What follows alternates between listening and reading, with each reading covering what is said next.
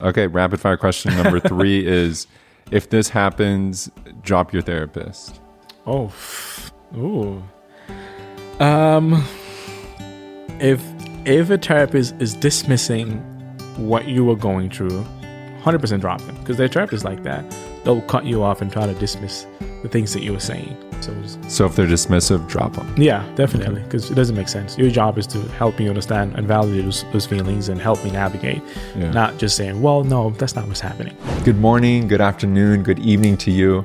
My name's Chris Miller, and welcome to the Talk to People podcast, a weekly show where I sit at this round table to talk to a new person about how they improve their life with better conversations, relationships, and community. The whole thesis of this show is that life is better when you talk to people. And as you talk to people, you become socially fit. And this social fitness is going to align with your overall health, your outlook on life, and the community around you. This week, I had the privilege of sitting down with Abraham Sisay, a man who really needs no introduction. If you're familiar with Kansas City, then more than likely you're familiar with Abraham. Abraham founded the Freedom Project, which is a cool organization that highlights the importance of mental health. He is a filmmaker, he's a content creator, he's a speaker, and a natural friend. In this episode, you can expect to hear about the dangers of burnout, the importance of therapy, how to find a therapist that fits you, something that may indicate it's time for you to get a new therapist, and how to build a team that supports you while also allows one another to pursue their own goals. And before we hop in, if you haven't already, go ahead and review the podcast, rate the podcast on however you're listening. But then if you want, share it with someone who you think is going to need it. Other than that, let's hop in. Okay, well, you are officially live Oh, in the dining room studio, just like that. Right. And you have a different hat today. So Yep. let's start there. Yeah. So uh, this um, I'm hat, you know, I actually got it from my girlfriend. She uh, uh, bought it as a gift uh, because of my space that's always up and down. Uh, so it's acting as a reminder for me to always remember that there'll always be up and downs, and you know, without rain there can never be flowers. And the founder of this company, he's you know, he's he's also someone within the community in Kansas City who's always working on all these amazing things, and he has this uh, like uh, one of the designs is the no rain so flowers, but he has multiple designs. But this is the one that everyone knows him with, uh, and you know one thing that he does is you know he brings in a bunch of kids from the from like the inner city, and they actually make these hats together, which kind of which is acting as a as a hub for you know, like a you know, just a space for them to meet other people. So sometimes we bring people like me uh, to come in and talk to all these kids, just to make sure that they they're like out of trouble, Uh, and uh, but but instead they're seeing other people that are doing something positive. So Yeah. uh, and that's one of the reasons why I like to support him. You know, his name is Clark. Um, you know, we call him Big Clark. Uh, and then you know Is the he a big company. Oh yeah, like strong dude. I- I- you know his company is called um, Clever. Uh, I, I believe Clever. I I think it's Clever Fool. I should know this because I buy the product.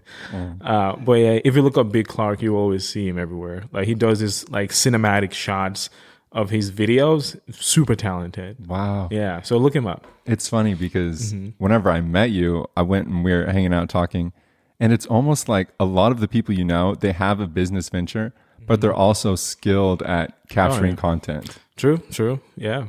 It's like typically those two people are different, but I've seen a lot of hybrids lately. Mm-hmm. Right. It's almost like if you want to survive or succeed Mm-hmm. in the digital content space, you have to have a business, but also be really good at creating content. Big time. Because nowadays we're all like consuming content right now. Because like you know you were shooting videos. That there's so many of these videos out there, but like people like gravitate to like content like this where you can hear like authentic stories and people sharing things that can help someone else watching on how to do X Y Z. So. Uh, yeah, I I mean, I, I, you know, at the end of the day, if you're not creating some form of content that people can see, it's really hard to like penetrate into any space. So, uh, uh, usually when I meet people like that, I like to go all in and because I know how hard it is.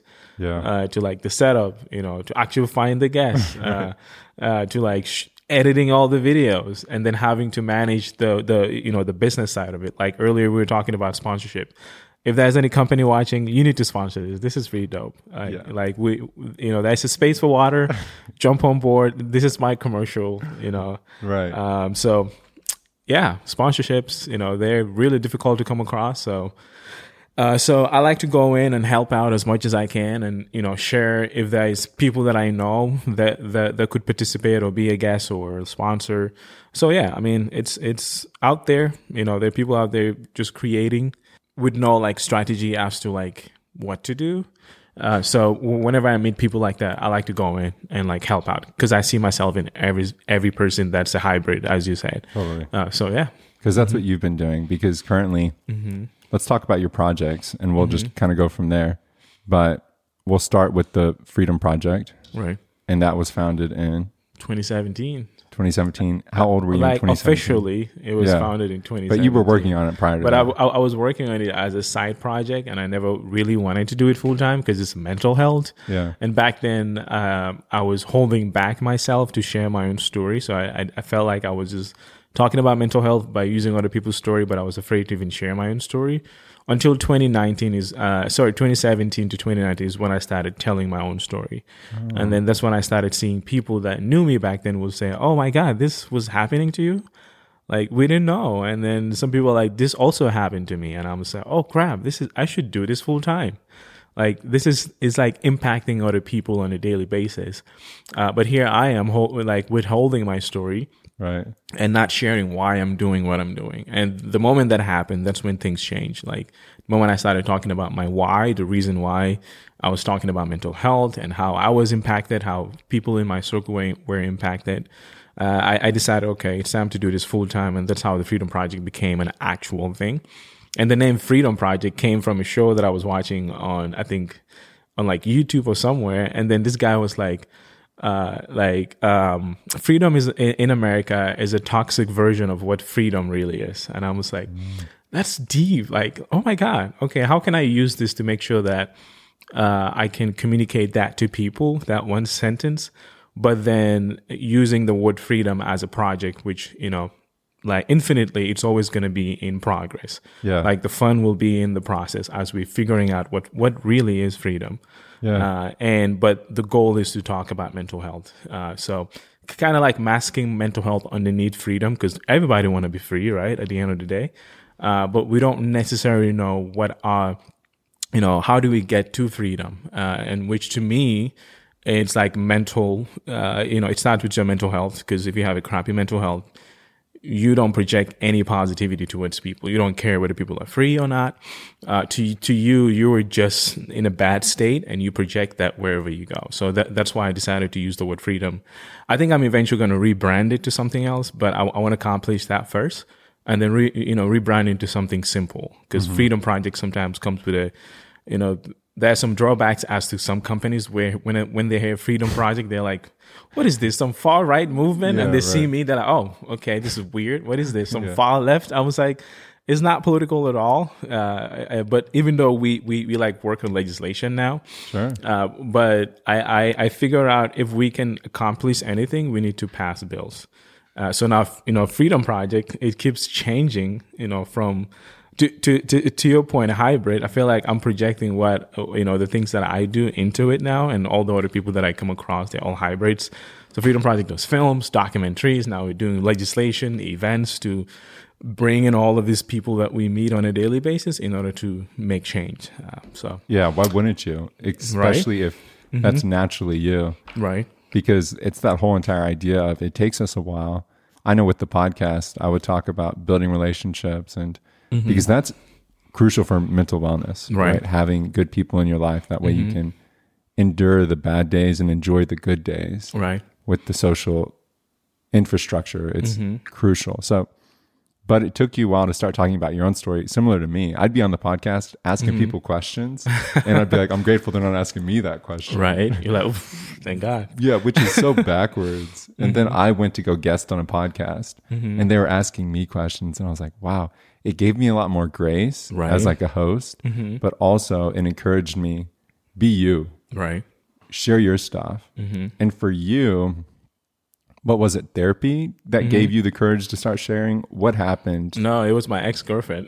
oh nice because you know she was always require uh, demanding for me to share to like open up and back then i didn't understand what that meant because again i i grew up in west africa and the relationship that i had with my parents was more like a general and his son like yes sir no sir like that's the both environment your mom and dad no, my dad, but my mom as well. You know, she doesn't really have the language uh, to to help me navigate. You know, even though she was very graceful, you know, she was always there whenever something would happen between me and my dad.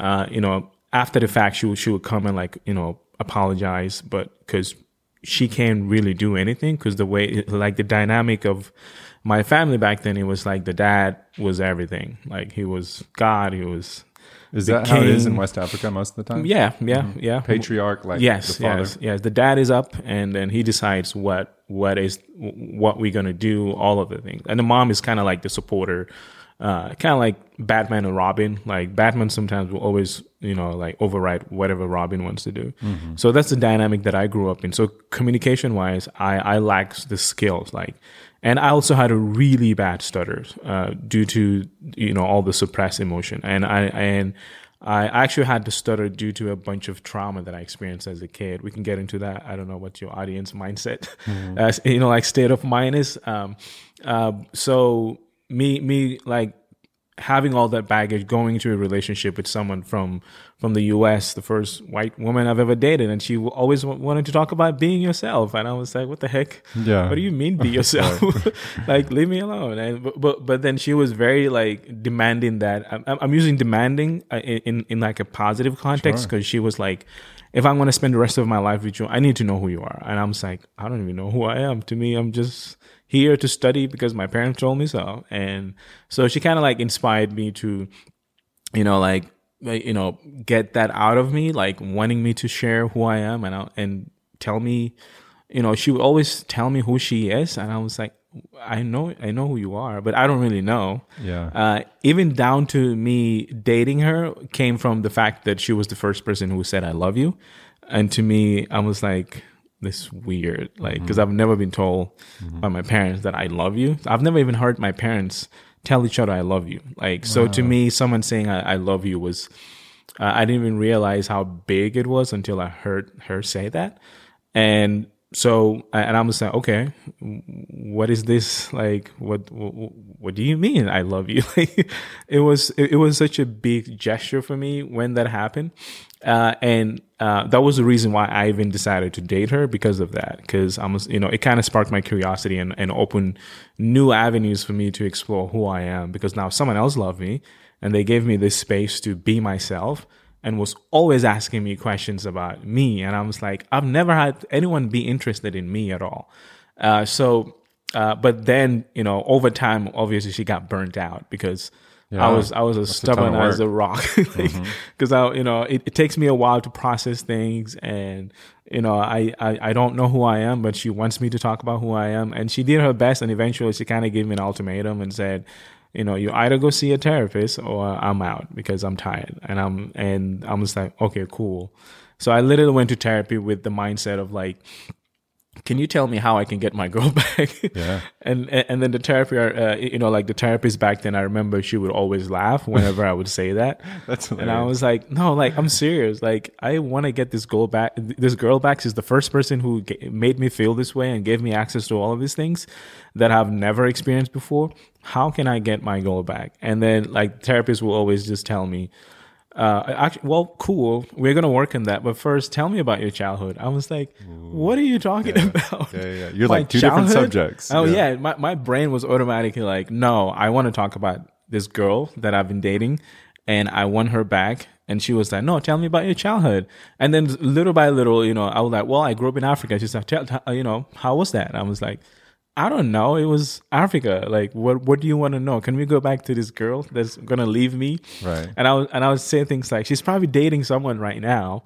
Like so, hurry up. Th- that's why now I talk about domestic violence because of that. Re, you know, the things that I I, I discovered while in therapy, uh, understanding the me having this you know expectation on her, uh, and then feeling like she was mine because she made me feel this way. Uh, and you know, uh, and over time, do, through therapy, I was able to learn that even the reason why I dated her is not because I love her. I love the idea of being with her because she made me feel loved for the first time ever. And now I, I expected her to love me all the time. I expected her, uh, you know, to be my everything. And, and, you know, uh, and, and while in therapy is when I learned that all of my behavior led to her leaving because down to her giving up friendships to be with me because I would feel uncomfortable whenever there, there are other people that I don't know. Even her hugging people was weird to me because back in Africa, we don't, I've, I've never experienced that before. So I was able to learn all of that in therapy, and I was like, "So I'm the problem this whole time? Yeah. Are you telling me?" Uh, so yeah, so th- th- that's why you know, uh, foundationally with the Freedom Project, therapy is such a big uh, like concept for people to like seek whenever I talk about mental health because I'm always you know because to me it works for me, but I'm I'm talking about it in a way that you know even though it works for me, uh, doesn't mean that it will work for you because you don't understand how to access therapy. For example, whenever you break your arm and you go to the hospital, and uh, without knowing what doctor to speak to, it takes you have to go through the whole intake process before you see the actual doctor. Mm-hmm. You have to figure out how did this happen, blah blah blah. But you could be at a skin doctor and not know that that's not the right doctor, but you see them anyway, and you pay for all of those other extra things that you're doing. Insurance would pay for it. If, it, if you don't have insurance, you have to pay for it. And then you go see the doctor and you realize, oh, that's the wrong doctor. And he's like, oh, well, I don't do, you know, do this. How about you go f- to this other doctors that actually practice with your, your bone and, you know, be, be able to put a cast on it. But all that time wasting is what's happening in mental health.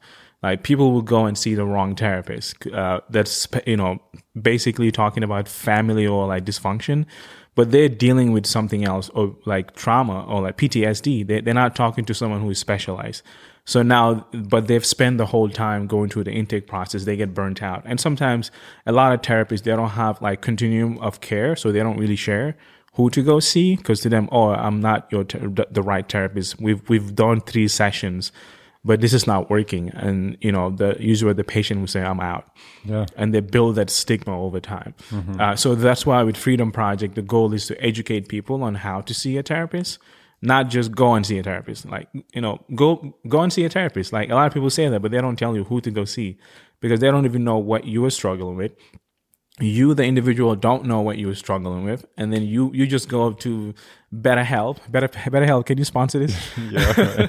And then you know they go and just see a a therapist who is not like uh, specialized in what you are dealing with because you don't know what you're dealing with. It takes a you know the uh, like therapist has to talk to you different times and before they actually know how to properly like diagnose you. So it, it takes time. So that's why I'm trying to get rid of that that space through the Freedom Project by making sure that whenever you pick up the phone to speak to a therapist, it's the right therapist for you. Mm-hmm. Uh, same with healthcare. Uh, you know, I'm trying to apply those same, uh, you know, uh, you know, the same standard to mental health care because that's how it should be. It's it's just that there's so much stigma to get to that. Yeah. Uh, so yeah, uh, I kind of lost my channel. No, that's somewhere. a great point, and I hadn't mm-hmm. thought about that. Mm-hmm. But you're right because for a lot of people, going to see the therapist mm-hmm. is like, okay, I've done it. Yeah, and it takes it. a long time to get there, right? Like mm-hmm particularly for you, you were saying to get the therapist took you a while, and then mm-hmm. you show up and the therapist is laughing at you. Yeah, I know. Like I, I, I, I still take that personally, you know, and, and, we can talk about this. But the event that just got canceled, uh-huh. I took it so personal because the guy laughed while we were on the phone, and maybe you know it, it was just which not guy? like not. You don't have to name them, but like so I can understand. Well, better. yeah. So the Kauffman Center event that I put together is yeah. a big event. Right. Like 500 people, 30,000 people registered online totally. to watch it. We had we had people all over the U.S. flying in. Like you know, it's even huge. even like representative from from like like Wondermind. You know, Selena Gomez's mental health agency. Mm-hmm. All these people were like interested in coming, and I, and I was ready to host one of the biggest things that happened in the Midwest and then the event got canceled. Mm-hmm. Um, and and you know, I, I remember talking to the guy trying to like like tell him, hey, this is really important for the community, blah blah blah. And then at some point he laughed, and and I took that really hurt me. I I literally told him, I'm gonna get off the phone now, and I'll call you back because I had practice with therapy and whenever job. things hurt it- get me personally, I get off the phone because sometimes it's not even about that. Yeah. It's because of something that happened, like eh, you know, a long time ago that triggered that. Mm-hmm. So I literally got off the phone. I said, "I'll call you back. Give me like an hour. I'll get back to you." I literally get off the phone, sat down, like, "Why the heck did this bother me so much?" And I started processing, and I'm saying, "Okay." I'm not gonna call him back in an hour. I'll call him the next day. Actually, I, I, I ended up emailing. I'll call him one day now because I'm still. Yeah, 'cause I'm, like, I'm not ready to talk to this guy. Yeah, it's it's yeah. still an open case. Yeah, it you know? It's, you know, it's, it's still open. Uh, whenever I get to it, I'll get to it, and and then I'm I'm gonna make sure I'm in the right headspace to talk to him, because to me, when people laugh, it literally gets to me. Like it's the only thing that can break my my my shell or the fedora that I use your all the way. frame. yeah. Yeah. Have you seen those memes with Michael Jordan and it says, and I took that Oh personally? yeah. no! I actually did a photo of me doing the same thing in a documentary, and I put it on my Facebook, and I said, and I took and and I took it personal. Yeah. And No, he's yeah. like, his stories are so funny. It's Right. like, someone beat me in pool and I mm-hmm. took that personally. And then he trains for three years and he's and then came back. yeah, beating everybody. But that drive. No, same here. I, I, I take a lot of things personally, but quiet. And then I actually, because at, at the same time, I respect them for being able to do that, but I'll go back and train and mm-hmm. like learn, like even film. I, I, I shot a video a long time ago and a guy thought it was, it was garbage and some random people on the internet. And I was like, okay. And I went back and learned and I came back. Now I produce documentaries, films that are like 60 person crews Yeah. because of that person said that you know I- I- even though you know i've kind of gotten over it i said kinda because every now and then i'm just like Right. this video is not good enough Because you're still fairly competitive. oh yes yes very very very competitive you know i had an older brother who was always telling me that i was garbage so i always had to like try to be the best all the time In soccer? oh yes yeah soccer um, so uh, he was like two grades above me and, and then I actually skipped two grade and I went above him. Play with his team? No, just, Oh, you just to show him. him. that I'm better than you. like I like skipped two different grades and I was above him and he hated that. And In to school me, in general? yeah, school. Yeah, I was like, you know what, you know, because uh, I felt like he was making it difficult for me because every class that I go to go to with the same last name as my older brother, he was the bad kid in school, quote unquote bad, whatever that. He, He's just active, and then I'll I'll I'll I'll be going after him, and then they're like, oh, that's another say, and they'll always expect the worst. So I felt like I was always rewriting, you know, the identity portion of our last name. I'm just, I come in and I get the good grades, and I'm, or they're like, oh, he's he, he you know he's actually a really good kid. And then I was like, but then I always have the expectation from the teachers of all the damage that he caused, and then I was like, okay, what can I do? And I literally went and and uh, I, I remember. Um, you know, in like grade six or something, I, uh, uh, cause in Africa, I don't know whether it's the same in, in the US, we kind of grade students based off of the, uh, like hierarchy from first, uh, you know, the first position all the way to whatever, Sure. uh, you know, the number of people in class. So I remember, uh, you know, sixth grade, the first time, actually fourth grade, the, uh, uh, first term, I was like number 22 in class.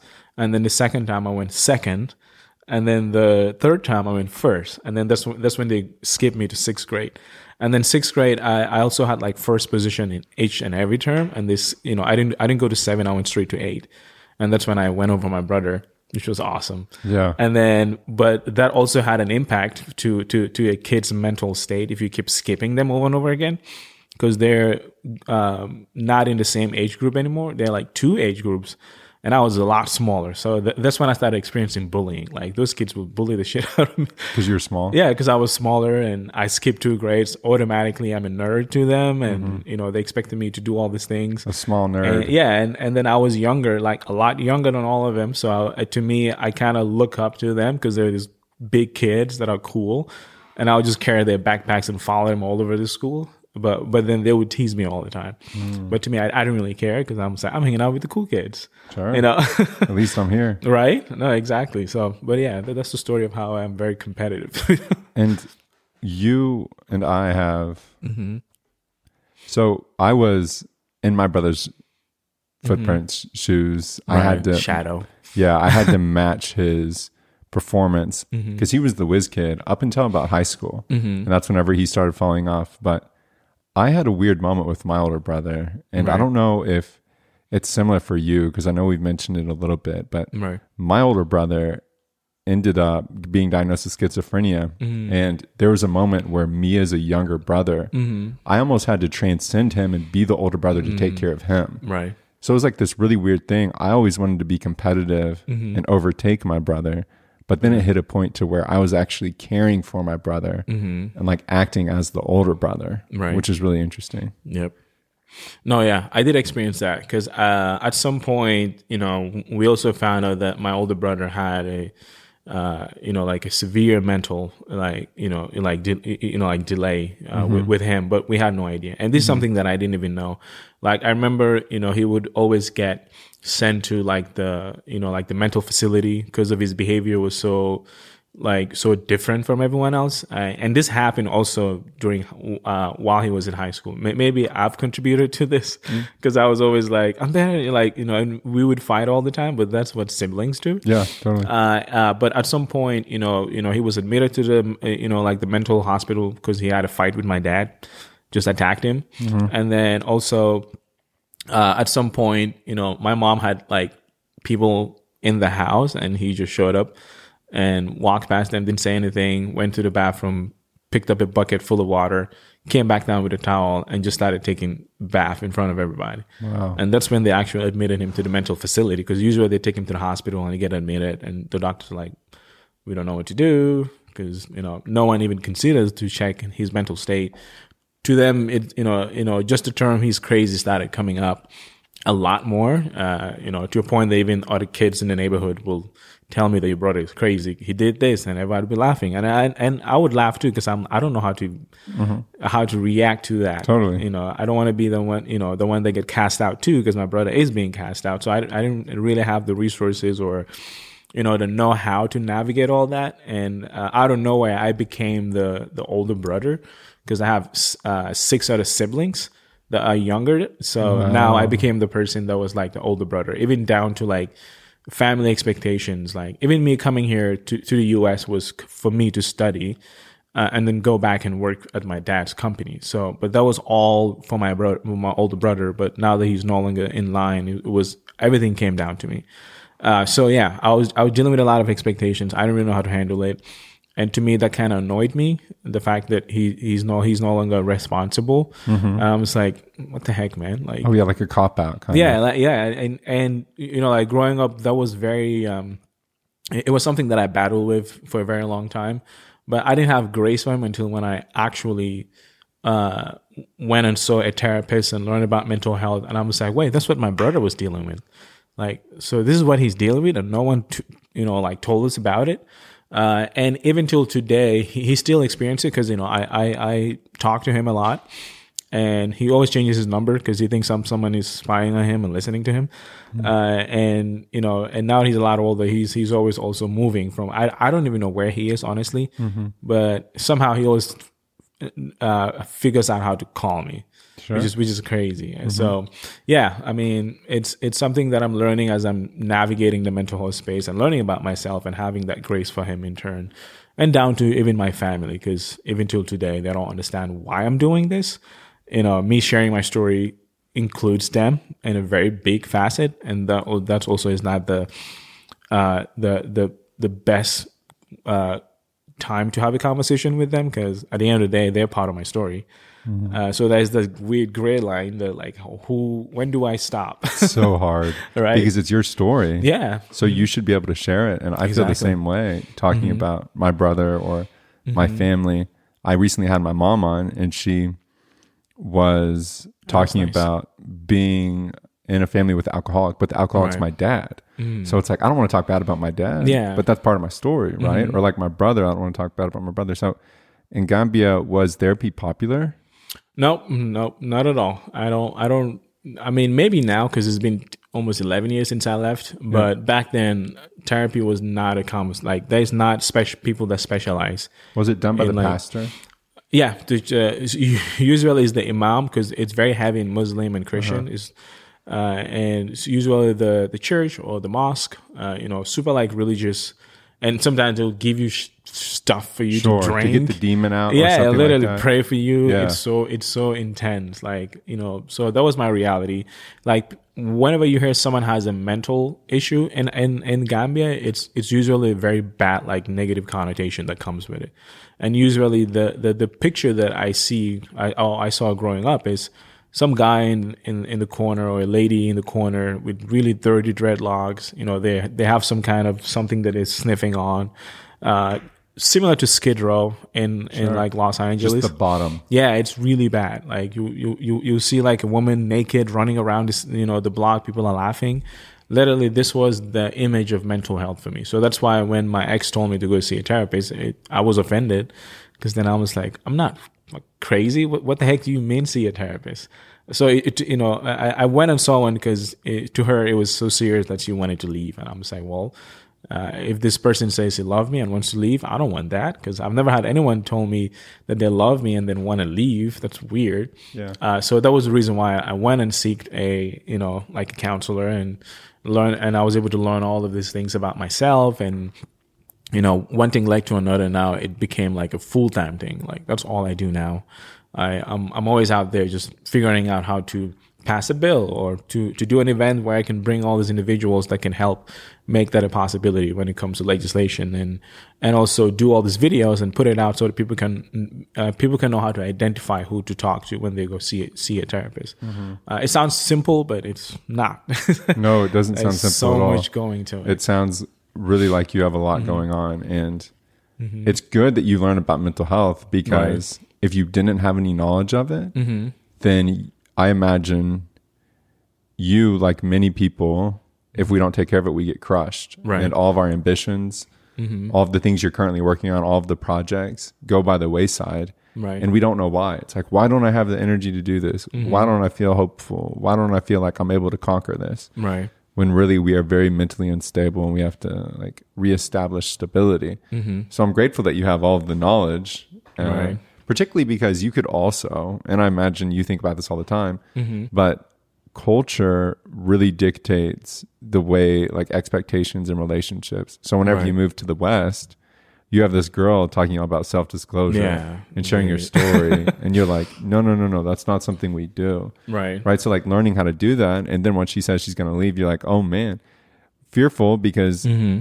this unlocked a new thing in your life, Right. And she was the one who had the key, right? So so Exactly. Mm-hmm. yeah, it's like the key holder leaving. Like no, no, no, don't take the key, but therapy gives you the words and the knowledge to be able to understand that it's up to you, right? Mm-hmm. Right. And, and unpacking all of that. I know it's you know super super like powerful. Th- th- that's why I, I'm literally with my friends. Uh, um, whenever they come to me and like want to talk about something, and I was like, "It sounds like you need to go see a therapist, bro." Like, and I can help you. Yeah, yeah, And. I'll literally send them, and because I, know them, they're my friends, so I, I can tell. Like you know, I can try not not diagnose them, but I can tell this would be a perfect fit, someone to talk to. And I'll literally like I have text messages of friends that I'm like sending Like a five different matchmaker therapists for therapists. No, exactly. I've sent them like five different therapists. I'm just like, all right, this one specializes in this, but I think they can talk to you in this capacity. This other one will be perfect because of their background and your background makes very well. I'll literally do all of that and and then match them, and and then eventually they'll like tell me, yo, that was awesome. Like I felt like I was talking to my mom or a friend. This is awesome. Like thank you. And and and you know, I'm I'm actually building a software now because of that matchmaking. Because during COVID, I, I actually sat down on in my bedroom. uh, I created this little office space there where I became a call center for mental health. So basically, the 988, I was doing that during COVID because all the videos that I was doing over the past like since 27. I always put my phone number, and I've never changed my phone number, 816-739-6498. And then I've also put an email, info at alcambacs.com. And and no one ever responded to it. And I was like, no one will ever use this. And COVID came, it was going crazy. Like my, you know, it, you know, the phone is in my bag uh, somewhere. Uh, and uh, I have to turn it off after five and put it do not disturb because even till today, I will still get people call that number and say, "Hey, I was watching this video that you post on YouTube, and and and I heard like someone in the video talking about dysfunction, and it sounds like something that I'm very familiar with. Is this what I'm experiencing? Can you help me find it? You know, find a therapist." It got so big that I hired a call center to help me reroute those calls. like it was crazy during COVID, which also impacted me and my because uh, back then I, have, I had a three year old and doing all I would just be on the desk and he would just be there. And I was like this is bad. Mm-hmm. let me get some help. But and and now that help I decided to build a software where you know we can match people to a, a, a therapist using things that they already do like entertainment, streaming. You know, people are always streaming. The reason why Facebook is so successful, uh, Netflix is because they understand human behavior. They understand how we, why we watch something. That's why when they recommend something 98%, you're like, how the heck do they know this? Because you've spent so much hours on their platform you know clicking this doing this like all of those have like you know like you know you know some tracking code some like like you know like utms that's listening to you like it's like a therapist those those like uh, technologies constantly watching your your your your your watch history or if it's Facebook, seeing how you're navigating those platforms, and then uh, using all of those those data points to find the perfect product like that's why we keep seeing the things that we like on, on social media. And they, then they're saying oh the algorithm is how does he know me? Someone is spying. But there's more thousands of algorithms on this platform. It's not just one. And and they all have different purpose because we're telling the, those platform what we want without even knowing it. Yeah. And they're building algorithms to make sure that they match those behaviors. So i'm using that same you know type of technology to create it for mental health where you know I'll build a streaming platform, uh, mix it with like e-learning because uh, that's what's been working on during COVID. All those e-learning videos that I would share, people would call and want to see a therapist. So imagine if you had a Netflix that looks like Masterclass at the same time, but you're whatever you're watching, instead of Netflix saying, "Are you still there?" we say, "We found the perfect therapist for you, or the perfect uh, counselor for you, the perfect uh, you know, down to like spirituality. I, have mm-hmm. broken it down to spirituality. Uh, like uh, actually, I call it uh, spiritual well-being, mental well-being, emotional well-being, and physical well-being. But that will always just get bigger the more we know who who, who the individuals are and, and how they're navigating the platform. And then through that, we will match them with it. If, if it's a spiritual person, we'll match them with a therapist who has that background because they're more likely open to that person if it's someone who is very big on physical well-being, then we'll match them with a therapist who has that background. So in the platform, I am building the marketplace where there's a bunch of therapists that I'm signing on. Um, I, and that's why I'm about to go on a tour all over the US to individually meet therapists as I'm traveling all over the US talking about uh, suicide and also trauma. Uh, you know, because I, I was able to get T-Mobile to jump on board, and you know, we're still talking about details, but I'm putting it out there. Uh, I'm hoping they will sponsor a whole tour bus because uh, I did music in the past and I toured a little bit, so I have an experience with how impactful touring is, uh, and uh, I want to use that experience to apply to mental health, where we can meet people in every state that we go to, and then do the listening series, which is an event that I do where I give away people mental health starter kits in a box, but we use music from Kendrick Lamar J. Cole to talk about trauma. Yeah. And then the T Rex walk is a, a T Rex costume focused on suicide awareness. Which got on the Super news. fun. We got on the news when, yeah. when I did it. Like, I, I even got uh, someone from New York reached out and they're like, hey, we saw this. How can we bring it to New York?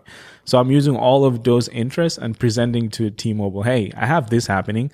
We have no plan for PR. We just knew it's going to work and we did it and it worked. And then now we're getting calls from New York. We got called from Boston. We, we got called from, uh, I believe, uh, uh, like Chicago as well. And I was like, how can you help us take this on a tour? And this is what T-Mobile can get out of it.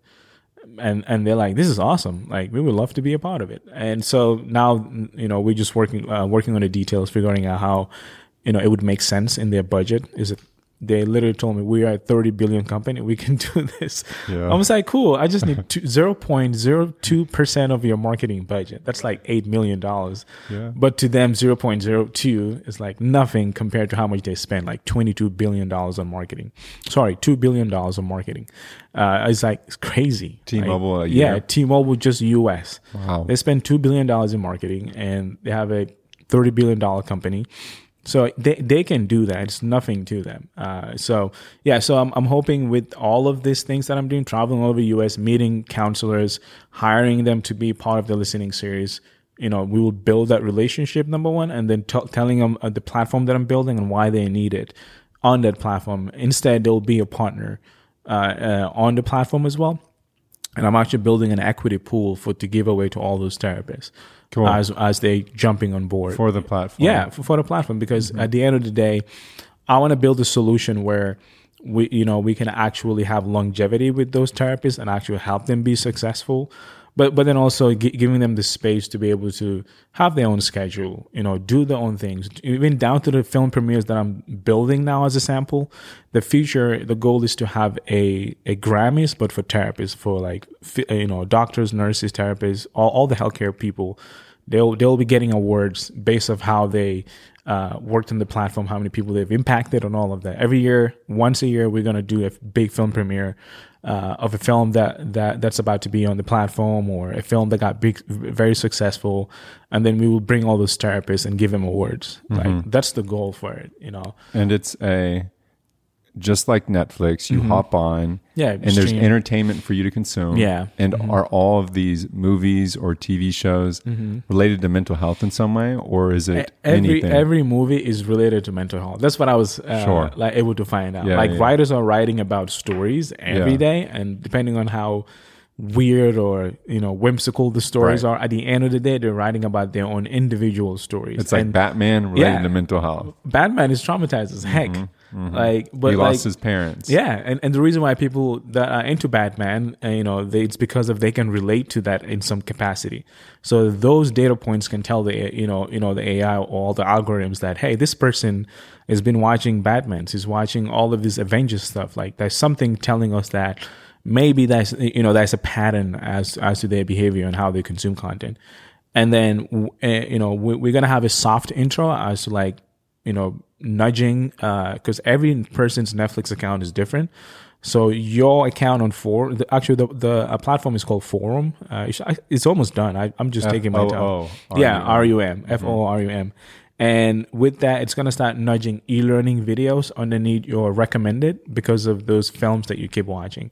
And those e-learning videos will be a masterclass type videos where you're learning about you know if if you keep watching videos about trauma or drama all of this trauma drama you know you know you, there's likely that something in your subconscious is making you watch all those videos without you even being aware of it wow. uh, and through that e-learning they, they'll be more open to even speaking to a therapist and I, I think we're giving them 14 to 30 days uh, as they uh, as we learn about them, and eventually we will open the you know the the connection with therapists. Mm-hmm. Like, hey, we noticed you've been watching this here here's a therapist that matches who you are we would pay for the first three sessions so every subscription that comes in 3% will go into a nonprofit that i created uh, with my like one of my old time uh, clients. I, I, probably shouldn't say old time clients because she would get offended. Right. Long but time. yeah, long time client, and she uh, her goal was to always build a nonprofit where she can help assist people. She said assist all the time, and so we build a nonprofit where you know all of the subscription three percent will go into that nonprofit as a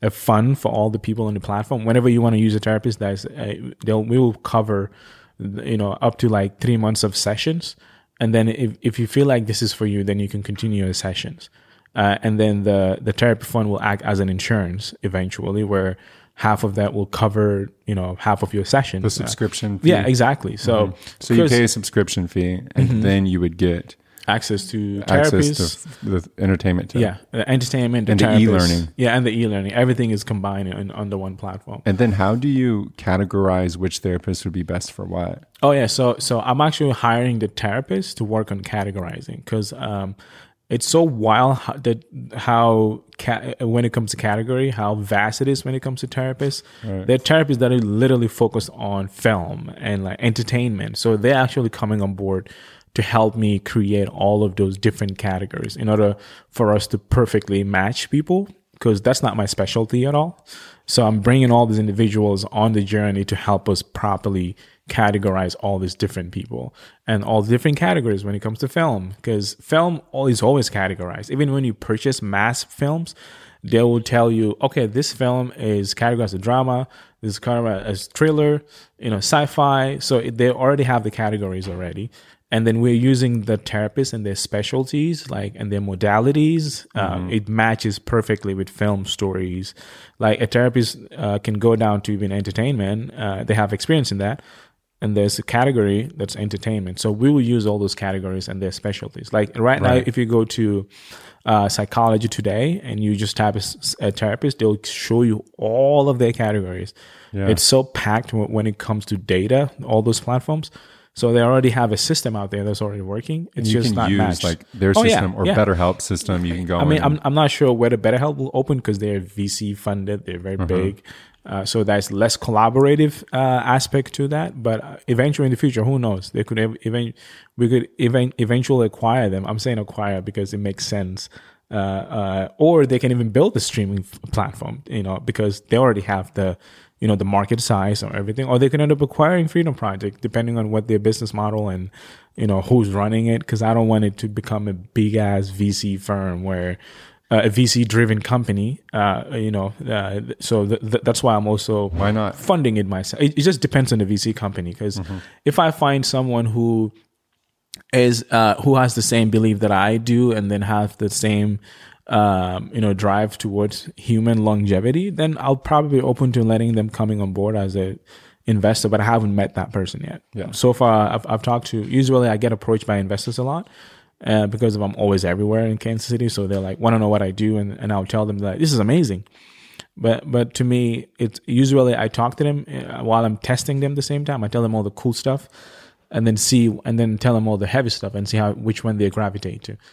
If they dismiss all of the other things that are actually the background, you know, the backbone of the platform, then I'm not gonna. I don't even uh, continue that conversation. They're like Netflix software. yeah, they're like, Ooh. ooh, like yeah, like how, how can we be involved? How you much, how much do you trauma, need? and they're like, Yeah, and then all the heavy story, they can't even handle it. So I usually dump them all of my story too, just to see how how they take it. And then it's like if if they can't, I'm like, ah, yeah, this is not gonna work. This this is not the right person. Good for you Yeah, though. so, you because have some people would just take it and Oh, be yeah. like, try and introduce what your true heart is, Mm-hmm. and then this is all virtual therapy. Yeah. What's your thoughts on virtual versus in person therapy? Um, I mean, I've tried both, and it always worked for me. I think at the end of the day, it's down to the person and how they're open to trying that, and that's why I feel like the education. Not even feel, believe that the education is so important because people usually people are going to therapy because someone forced them to do it, and if you force someone to do anything, they'll go into it with with stigma. They don't care. They they they'll probably try to prove you wrong that this doesn't work, uh, and that's why to me in my process uh, even though my I, I was forced into it, but I went into it with like that drive to get someone back, Yeah. and then I found all these other things, and I was like, wow, this is amazing. Uh, but not everyone experienced that. Uh, maybe I just I'm just a very open minded person personally, so sometimes you know luck played in in me being where I am today. But I've worked my ass up, like constantly trying to figure out, chasing, like learning, and you know that's part of my personality. I'm whenever I, I put my mind to something, I'll make sure I achieve it. Down to like me and my older brother, me skipping two graves just to show him that I can do this. You know, so um, uh, uh, but when it comes to other people trying therapists, you know, I, I want to make sure that with Forum or Freedom Project, they can go into it with their own, like, hey, I'm going this uh, into this because I want to better myself, not because someone is forcing me to do so. Uh, you know, and that's why the platform is designed in a way that is nudging.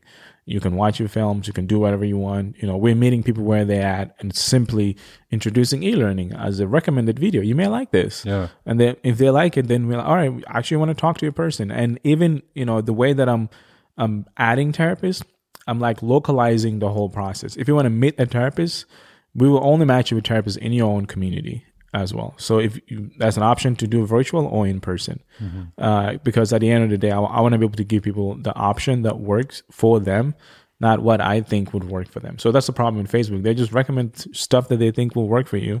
But sometimes it becomes like a bother because you were just like, oh my God, this is annoying. Look at this guy. Yeah. like, there he is. He's, he, he's, he's popping like, in. he's like, you need therapy uh, or therapy. I can tell. puppy. I wonder what. So with COVID, one of Mm-hmm. the big impacts of COVID was it revealed to us how important the healthcare worker was, Mm-hmm. the nurse, the doctor, the nurse assistant, you Right. name it. And I think recently after COVID, Mm-hmm. what the after effects of COVID is revealing to us is how important mental health is to us. Mm-hmm. So COVID had a lot of healthcare workers leave um, healthcare because it Right. was so hard and they were so pressed. And but then it also had a lot of kids say, mm-hmm. "I want to go to med school now," Right. Because I realized how important a doctor is. So now that after COVID, we're seeing that effects of loneliness or just not being around people or not mm-hmm. having proper mental health. Right. I wonder if people are like, "Ooh, I need to be a therapist," mm-hmm. and it's like, how do we get more people to be therapists? Right. Because if more people seek therapy, which I think they should, then we're going to need more therapists. Mm-hmm. Right. No, absolutely. No, I, I, I, I, um, I actually did a whole like project with, um, uh, like UMKC, uh, cause during COVID, one of the things that I saw, like to your point, like healthcare workers were leaving because they're burnt out. You know, they felt like they weren't compensated properly with the work that they're doing, and they're disrespected by their own doctors. Uh, and so, like nurses were leaving. They would rather do a traveling nurse than than stay in the hospital because it's cheaper. It's is more is more beneficial for them to be a traveling nurse, even though it's very risky. Because you can, you can make a mistake that can come back to you ten years, and you can be lose your license for it. Oh wow. Yeah, so you know, so but they'll rather take that risk than deal with staying with one hospital. Uh, so you know, even KU, the reason why I had a partnership with them is is focus on that, telling stories within the hospital to figure out why the nurses were leaving. We all know why they weren't paying them enough, uh, and you know, but the nurses wanted. They most of those nurses are not doing it because of money. They love taking care of people. Uh, and the the compensation act is a way to complement the work that they're doing because it's hard like you know the, the amount of things that they see on a daily basis that's not normal but they show up every day to do that so when covid came it just kind of uh, was a moment for them to just realize how unappreciated they were and most of them left so i went to umkc and i told them hey we have a we have a problem right now and we have a lot of kids that are in your psychology classes that are going into mental health and you guys are not doing anything for them They're just home taking online classes. I want to help. I'm going to do a, a virtual event. So the first launch of Freedom Projects slash forum was was with UMKC. Um, I brought in therapists on the call. I brought in athletes from Chiefs because I figured the kids will be more likely to show up if you bring that. So they will have questions. Uh, but you know, we had like I think sixty plus students show up. It was amazing. Like it- this was virtual during COVID. You know, you know, it, and and it's after virtual died because virtual was like woof, everybody was on on the virtual, and then people got tired of it. And we had all the students show up, and then they they had so many questions. And you know that's what that's when I was able to learn about how they even communicated so different from us. And I was like, dang, I'm old. What the heck? I, I was like, my sister says all these things. I didn't realize she was dealing with all of these things. Uh, and uh, but but like when it comes to the education, um, one of the kids just kind of just said something uh, which blew my mind. You know, she was like, I think the best way for mental health is just to start at a young age. Because she was like, if I was in pre-K and I was learning about mental health my whole life instead of coming to college and deciding to learn it, I would be more more open to do this full time. Because healthcare, they're teaching kids at a very young age, introducing them to you know the human body like super young, and they're telling them what this is, what this is, what this is. If we start building curriculum at a young age where kids can learn about mental health from pre-K all the way, mm-hmm. the entire you know education you know lifetime, they will be more likely, or they'll also grow up saying, "I want to be a therapist" because it's cool. They're learning it in school. Uh, so th- that's why I'm, I'm I'm I'm like working with the state of Missouri and Kansas to pass a bill which is gonna change the curriculum or add into their curriculum. Uh, and, and make it a requirement for kids to learn about mental health at every level. So from pre-K, they'll have a curriculum for that, first grade, second, third, fourth, all, all the way to sixth grade, so that we can s- introduce them slowly into the human brain because it's amazing. Uh, but do it in a way that is super fun at pre-K and uh, eventually graduate them uh, through the curriculum. So that's what I've been working on with the city because I want to make sure that kids are growing up saying, I want to be a therapist. Like someone said, I want to be a, a, a football player. I want to be a therapist. And maybe I'll be a therapist to fix your brain when you're done with your career. Yeah. So, you know, uh, so that's what I'm working on. And, and it's so wild that the, the, the support is so lacking that I'm, I'm having to create all these extravagant strategies just to get it funded because the city, they, they don't do well with funding entrepreneurs. They just, they suck, honestly. And then, you know, the, the people with the money, if you're not a nonprofit, they don't even want to talk to you because they, you know, they do all this funding, but at the end of the day, it's a tax write-off for them. You'll find one person who actually genuinely believe and they'll go all in, but that's hard to find because they're getting all of the offers. They're burnt out. They Yeah, have- they don't have everybody knows they'll Everybody all in. knows the good ones. Yeah. And, and and then I'm not saying they're bad, but they they they're more focused on their bottom line. Like, how can I get the big tax incentives? Okay, let's go find this foundation that that's like sixteen thousand nonprofits in Kansas City, and only twenty of them get all the funding. Like that's how bad it is. So all of other people are just figuring out using their own paychecks to do things that they genuinely believe in, and it's incredibly hard for them to find funding. And that's why I didn't go down the nonprofit route. I just built a media company because my background, I I've always been in media You from soccer. Marvel. You know, I did advertising for Marvel. I I did so many different media approaches, and I saw how companies were throwing like a seven figure budget for us to do a thirty second spot makes no sense back then, but I was like, well, they're paying, so why not? Uh, so I decided to use everything I learned in media and apply it into mental health. That's why I do all of these other avenues, like the events, the film premieres, uh, you know, traveling over the U.S. because that's you know uh, helps the brands uh, have a longevity for their brands as they associate with the Freedom Project. As we're doing all of this, it's like, oh, if they're supporting this and we're building a community, so my community and the Freedom Project, all of those will more likely work with those companies. And and me going to US, I don't even know what's what that's going to look like, especially being in Kansas City and, and the success that we're seeing. It's it's it's pretty big, uh, even though I don't even talk about it because I have uh, I try not to identify with things like that because it can break you pretty quickly. Like the the the big uh, cancellation that happened, that would have shut me down if if I attach my identity to that. Like like this is me. I'm doing this cool event. We have all these people over the U.S. flying in. We're you know 500 people, 30,000 people watching. We've raised X amount of dollars. Uh, but all of that disappeared overnight from Jan- uh, from July 25th to 26th. I lost all of that. Like I'm talking about like multiple six figures in sponsorship, everything gone. Did you share why? Well, uh, so you know, there's so many different reasons as to why it happened. Uh, but I'm I'm trying to be very careful with how I say why because Kauffman is is a very big company. Even the lawyers that I talk to, they're like, you have a solid case, but we don't want to end our career by attacking Kauffman, which is insane. And I was like, oh my god.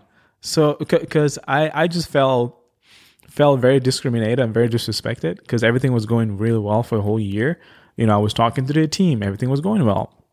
And then uh, on the 25th, I met one of their CFOs and the VP of operations. They've never met me, but I don't know where the whole company was looking at my LinkedIn down to their president. Oh, And you then, could uh, see the yeah, and I, was like, hmm, uh, who are these very very polished people? like just like look, because I, I I have a personality, and I was advertising. I'm very loud with my campaigns, and I was creating all these cool things, putting out there. And Kauffman usually they don't do any type of social media because the name alone is big. Uh, and now I'm renting the whole Kauffman Center, three different halls. Like that's expensive. And then out of nowhere, just my my character started getting questioned, and I was like, "Wait, what? What's happening?" Like, I'm trying not to say, uh, you know, they, they did something because I don't know, you know. But after talking to multiple lawyers, they were able to figure out, oh, this is very interesting. The way they talk to you, because the way I, I work, I'm I'm very meticulous with research. I literally printed all of our communication for the past year and documented everything, created a bunch of files. And I, I was going over to figure out why did this got canceled because it doesn't make sense. Uh, at some point, they, they, they introduced some weird terms and I was wanting to do that, but they keep changing real time, keep changing their mind. I was like, uh, and and it's one person alone, so I don't want to say it's the whole organization. Uh, and so um, I, somehow I want to sue them, but I don't. I don't like to go down that route because it's expensive for everybody. But I do want to get an answer for them. I, you know, we, you know, I'm, I'm I'm reaching out, you know, setting a meeting, and so that we can sit down. I told them I want to talk to the entire organization. I'm requesting for everyone to be in the meeting because I'm a paying client. I paid a, a huge amount of money to just hold this space, and then now this got canceled because you guys are saying reasons that don't make sense at all. So let's meet and talk and you know and see whether there can be like some mediation or something. Because I lost a lot from that. Like, you know, I lost pretty much every sponsorship because I didn't necessarily have to return their money back, but I wanted to act in good faith because number one, I'm a black dude talking about mental health, talking about legislation and politics. So all of this, you know, adds on to why uh, before anyone says yes to me, you know, you know, it, it's super difficult for me to even get meetings with sponsors. But I'm very persistent, and I can ignore any comment that comes up uh, because I, I know what I want and and how I should get it. So me getting offended by little comments would just waste my time. So I, mm-hmm. I don't have time for that. So I I, I I keep chasing, and even with Kauffman, it took them a year to even respond to me. Like I was emailing so everybody. you've been working on this for a Oh year yeah, for four years since 2019. for this event. yeah, for this event. So and it got canceled two days before the event. Uh, you know, some people have said because of the film strike, all these BS excuses. But then I'm just like, all right, let's figure out how we can uh, get to the bottom line because saying due to non-payment doesn't make sense. Because in the email I said, okay, I'll bring this amount of dollars just so that we can fix that problem, and they said no. Uh, and uh, in somewhere in the email, you know, this guy said, "Oh well, you haven't paid one of your employees." I was like, "What the heck? How do you? What's none of your business?" Like, like, like questions about payment just keep coming up, and then I was like, "What the heck is happening?" I've I've secured a big deposit. These are all the brands that are gonna be here. That's literally backdrops created, like eighty by twenty foot backdrop with all this KU health system, Wow. like all these other companies, and I'm just like why is payment being questioned? Like this is going to happen, but everything happened so fast. And, and I, you know, the, the first couple days, I felt like I went through 16 stages of grief so fast because I was like, what is happening? And then I was calling everybody like, yo, SOS, like what's happening? But then, you know, it happened so fast and, you know, I had no control. And then contractually, you know, they, they were just coding their contract, but I was not in the mindset to even think of the contract because I, I can read contract really well. Like I work with filmmakers and distributors. That, that was my job for quite some time, but I didn't have time to read their contract. And some things, some some things that they said on the email did not align with the contract. They they kind of fabricated that. Uh, and I'm not saying this is the organization's. Fault. I was just talking to one person, by the way, because I've for the whole year I've had great experience with the whole team from the sales, marketing, events. They were all amazing. Like me me touring this space, it feels like coming from America, coming to America. With, uh, I walk in, is like whole line of people Yeah. with flyers waiting for me. It was Wow. awesome, and it felt like heaven. And going there all the Like time. Like a movie. Yeah, it was it was insane. Oh, you know, the whole team was amazing. Uh, you know, they did phenomenal job. I felt for the first time, I felt like I'm working with actual companies that actually take care of their their their clients. So it was amazing experience until the 25th and the 26th because this individual was introduced and you know he had zero uh, history with me at all. And now I'm seeing my LinkedIn was just going Kauffman, Kauffman, Kauffman. I was like, actually Kauffman Center, not Kauffman the family, but the name at the end of the day, it's a Kauffman family. And my lawyer did advise me that I probably shouldn't pursue this because this will be uh, either a good thing or a really bad thing because they're involved in so many different entities in the city.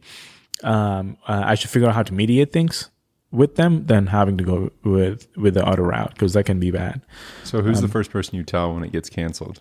Um, I I called my event coordinator, uh, Josh Dam, because he's been working on it every day. Like even while the cancellation was happening, he was updating me on all the amazing things. We finished the design. We got the invitation sent. So All you're this- seeing this as you know it was canceled. yeah, as I as I know, and and it took me a day to tell him because I was like, I felt bad because I was like, on the 25th it got canceled by 6 p.m. And then in the morning, and I was like, how do I tell? I had like 16 people working on the event, and I'm but Josh was the one managing all those events. He has his own team of like six people. Angela was my communications person, so they're all working. Everyone was working, and then I had this other event company that's doing all the, the flyers are all ready. Everything is going smoothly, and I'm sitting here in my bedroom in a dark room too, because you know I just I, I woke up and I got the news, and I spent the whole day in my PJs just talking on the phone, on the computer, calling. I didn't have time to change, leave the house. I was just on the call. At some point, I got approval to meet the whole company uh, and their whole leadership, and I got dressed, put my suit on. I'm sorry, put the fedora on. Let's go to war. This is gonna happen, and then they canceled that, and I went back to the room, sat there, and I'm like, "What?" The PJs back on. No, I just had the suit on and you my hat, and I was just sitting there Dang. because whenever I wear the fedora, I'm ready to go to work. Like, Yeah, I'm- I, it's like a- like my whole like suit of armor, uh, uh, and that's Your why I Luffy make, hat. Yeah, exactly, one piece. Literally, Mm-hmm. I'm I'm out here just like trying to get become the pirate king. Find the one piece. Find This was kind of like leading up to the One Piece, Mm-hmm. and then he just got destroyed by Imu, the the you know the the the individual yeah, you're. yeah, exactly. How do you feel about Netflix doing a live action One Piece? Ah, pff, I mean, I I was kind of like holding back. I'd even watching it for so long because I'm like they're gonna ruin it, and then eventually. I watched the official teaser and I'm said this is actually good. Like they got a lot of things very accurate, but at the end of the day, it's, it's a teaser. Are amazing editors out there, mm-hmm. so I'm just holding my my you know my comments, my two cents until when I see the episodes. So far, the shots are incredible. Like the locations wise, you know, you know, down to the casting, the crew, very like, they, they executed really well, and they spent so much money. And Oda himself is part of it. And if you don't watch One Piece, it's an anime, one of the best animes, one of the mo- highest selling book, bigger than Harry Potter and all these other things. Yeah, but yeah, it's it's an anime in Japan. I've been watching it for like 17 years now, waiting once every Saturday night. So tonight, Yeah. t- tonight is the fight between Luffy and uh, Tony Gear Five. And you'll watch it Oh yeah, 12 p.m. I'm, I I already have my schedule. I, I literally told my girlfriend, you know, hey, like please do not uh, uh, interrupt me in this 25 minutes from 12 to to 12:45. Please do not interrupt me because after 12:30 I'll be hyped and I'll go to YouTube and comment Twitter for like 15 minutes, crazy, and then I'll come back to be you know. And I apologize, in you know, you know, just so you know, I, it's not intentional. Right. You'll come back to Earth after Yeah, that. I've been waiting for that episode for like for as long as I can remember. Gear Five. What What do you think makes One Piece as successful as it's been? Um, I think at the end of the day, you know, uh, it's it's the fact that you know the way that the story is told, it's focused on relationships, it's focused on you know adventures, and it's and, and it's so genuine because it's like Luffy is at the end of the day, he's just a regular kid who has a very goofy power, Really and goofy somehow he's, power. he's achieving things that are impossible. Like the fact that he was able to build a crew in the first place, just because he saw one guy named Shanks who just uh, inspired him, and he decided, okay, I'm I'm gonna become a, uh, the king of the pirate. Everyone was shocked because no one says that, and he just said it out loud and was laughing about it. At the end of the day, it's not even about him achieving the one piece. It's that he the journey of uh, getting to it is, is is the one piece the whole time. Wow. Like even in the story, that's that's that's, that's the whole point. Everyone else is like the one piece. I'm like, no, this is the one piece. The friendships that he's building, the the people that he's saving along the way, and and he never claimed to be a hero or savior at all. To him, he's just having fun, and he meets all these people. Like literally, he he toppled the whole c- country because the the someone in the country feed him when he was hungry, and he learned that that you know that was the only food that they had. And he's like, no one deserves to be hungry. Who's doing this? They're like, is this guy who can turn into a dragon? Okay, I'll go punch him. yeah. and he went and beat that guy. He became, he, he literally transformed while they were fighting. He had no idea how to do it, but somehow he went in and in the fight, getting beat up so many times, he figured out how to beat him. By he, he literally had to die to transform into something else to beat that human dragon. It's insane. Like Do you identify with? Oh yeah, I wear the freaking hat. Like, I wear the straw hat. Uh, you know, because of Luffy. I, I was, you know, I literally saw the hat like a long time ago. I've been wearing the same hat too. At this point, is the colors have been changing because it's a straw hat, the sun. Uh, and I saw the hat. I'm just like, all right, this is gonna be the hat I'm gonna wear for the for for for until I find my one piece. Then I'll take it off. And then li- literally, is it's it's you know even the way that I was building my team, I had a team of ten person for so long, and every person matched the personality of Luffy and his crew. Like literally, we, we had this lady come to our office.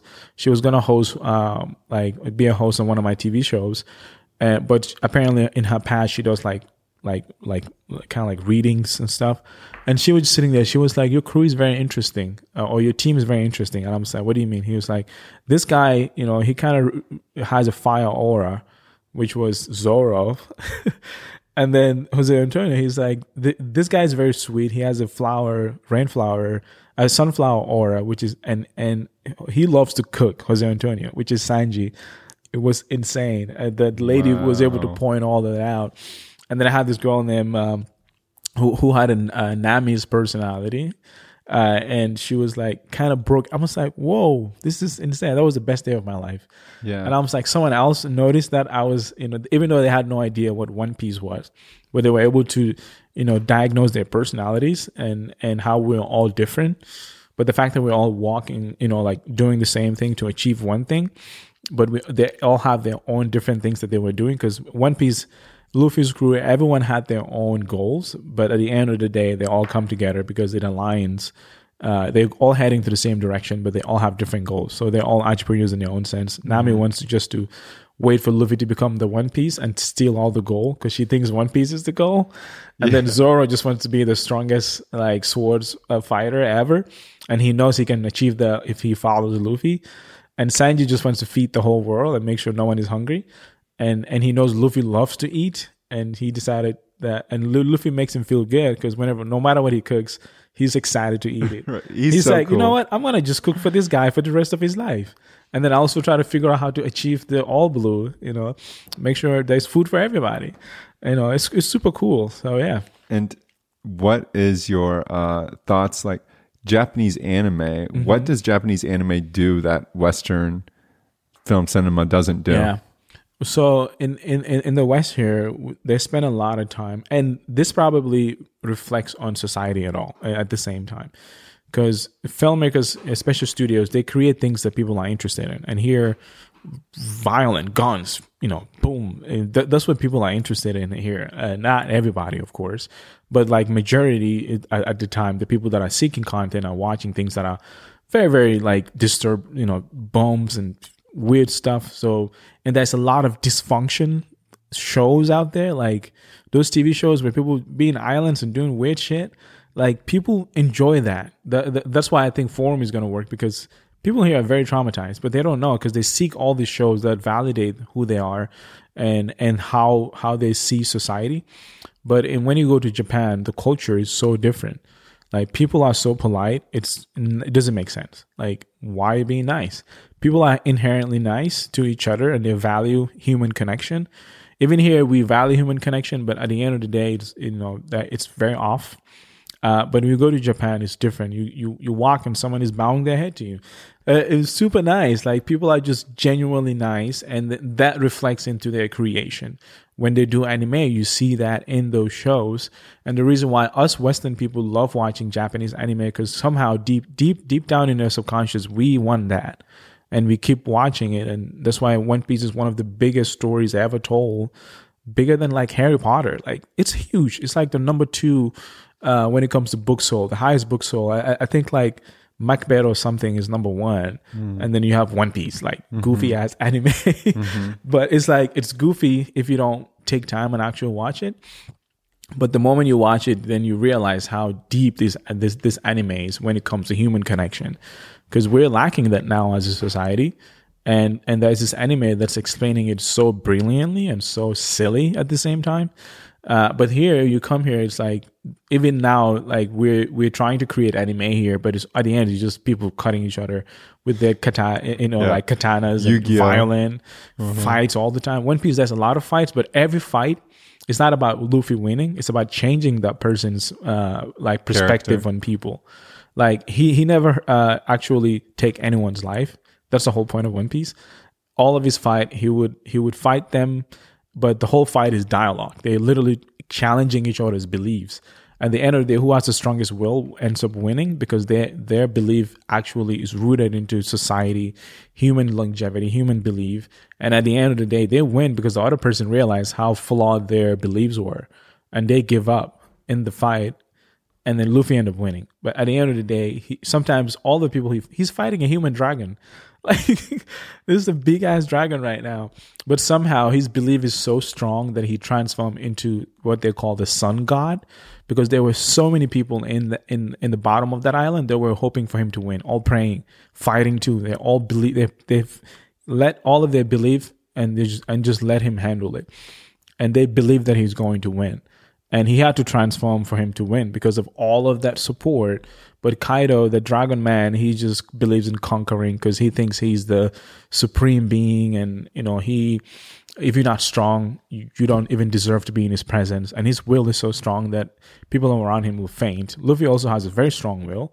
Uh, but he he's super empathetic, and he and he the way he look character design wise, he's so goofy that you you will never get afraid of him. But but wh- whenever he's angry, he he transforms into something else. You're like, oh crap, this guy is goofy, but like you don't want to mess with him.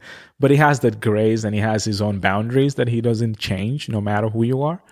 And now that he's fighting a dragon, it's like like what? You know, his will is strong because he's is rooted into making sure that no one is ever hungry, making sure that no one goes, um, you know, doesn't have shelter, just basic human needs. So you know, I I, I see myself in that. Uh, like I'm not crying, something got in my eye, but I was like. yeah, I was like, yeah. So, but yeah, I, I mean, th- th- th- that's how I approach everything. I feel like somehow I've gotten, im- you know, like impacted very heavy with like the Japanese culture, the Japanese anime, the style that they use. And even down to when I do films and documentaries, I try to bring that human aspect to it, make it so, so, so simple that you as a person watching it, you're going to be like, I understand what this person is going through. Like it's, there's a deeper meaning in every story, every line that, every question I ask, everything that the person said. Um, uh, maybe you know some people can say but who who makes you the person who decides all that because at the end of the day i'm literally getting feedback from the people turning it into question and asking people again the same question that i got from from other individuals and then it's just a very beautiful loop i think where i'm just getting source from people asking them those questions and them answering creating more information for me to ask them those same questions at the end of the day all the documentaries i produced is the same questions that i keep asking uh, because at the end of the day, that's what people are asking. It's super simple, but it's it's it, it, it comes down to being able to listen and hearing those questions. that's why in, in in advertising, I got very successful because every campaign I create, it was never original. I was I was I was always you know telling people this is not my idea. I'm just reading your comments and seeing that people are saying, hey. Uh, I had this crutch company that I was doing advertising for, and then before before I came in, they were spending so much money to acquire a single customer.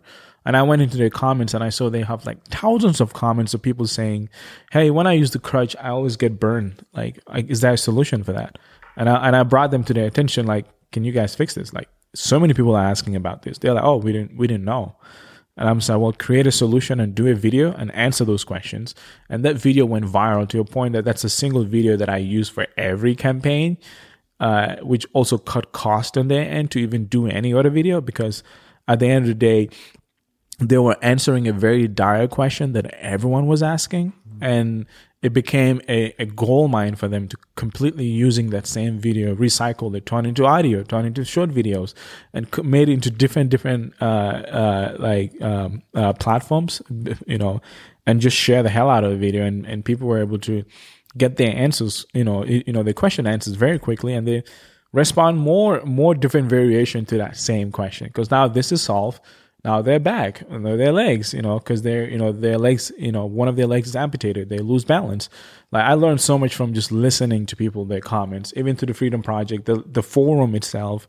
It's someone from a school that I was doing a, you know, um, uh, the the listening series virtually, and then the kid said, "It'll be super cool if we can you know introduce mental health at a very young age i, I think that that's going to make kids to learn about mental health i'm just like that's a great idea and i went google how do you pass a bill and i wrote yeah. a whole summary and i sent it to the the, the capital and, and i wish back then i had ai because that would have saved me so much time uh, I remember doing the whole process on ChatGPT, and it told me the whole process, draft the whole summary, wow. even draft the bill. I was like, I would save so much money on research if this. but this now was you around. know it better. Yeah, exactly. Because you went and did it yourself. Because I know how to prompt the plat- uh, how to ask the right prompt. Because mm-hmm. I spent years just figuring it out. Uh, but yeah, so you know, um, I forgot where I was going with all. We were talking about the difference between Western culture and Japanese anime. Yeah, and you're right; it's more human, it's yeah. more nuanced, and people mm-hmm. can identify. But you posted the picture of how much it costs to get a bill like oh, that. yeah, yeah, it's, it's expensive. It's like two hundred thousand dollars, and this is just local in state of Missouri. I'm not even talking about a national bill because there's so many different individuals that are involved into it, and maybe to me, in my, in my opinion, that's super wrong. It doesn't make sense that they have to create, but uh, we're in a capitalistic world. And every level of consumer interaction is designed in a way that people do pay for it. It doesn't Right. matter what it is It's a transaction. it's all legal too. So, um, but the reason why I post that, even though my lawyer was like, "You are you are a headache," but I, I love what you do. That's why I, I'm not firing you because I I just publish everything, and because I treat my Instagram like my girlfriend tags me all the time, and I never reshare it, and I feel bad. But I was like, I use this as a platform to document all of these things that I'm learning doing. So me changing that throws the whole platform off. And I apologize. Someday maybe maybe I'll create something different, but today I'm not creating that. Uh, you know, because my energy is focused on this. and and I share all those numbers down to even uh, uh, last year I lost like ninety eight thousand dollars like one day, and I post the whole thing, my QuickBooks, everything on social media, and I was explaining it, and I'm like, all right, this is how to avoid losing this, and this is how to do this. This this is why I lose this, and this is how it happened. So you lost close to a hundred grand in Yeah, a day. in a day, that is not normal. What what happened? Well, back then, um, I was doing a, a, a TV series called Monday Makeover. You know, uh, the writer approached me. She was very passionate. And to me, I gravitate to people like that. I was Sure. like, I want to help. What can I do? Yeah. And then she told me the concept of the show. And, and then to me, in my head, I already visioned the whole show already. And then I'm to, let's do it. And then uh, when all the numbers came in, we realized we needed a big crew. We need six different camera angles, and we're using the cinema like Sony FX9s. They're huge, six of them, and we had like 200 millimeter lenses for each lens just to get tight shots. It was a big production, and we rented a a, a beauty salon, and the owner.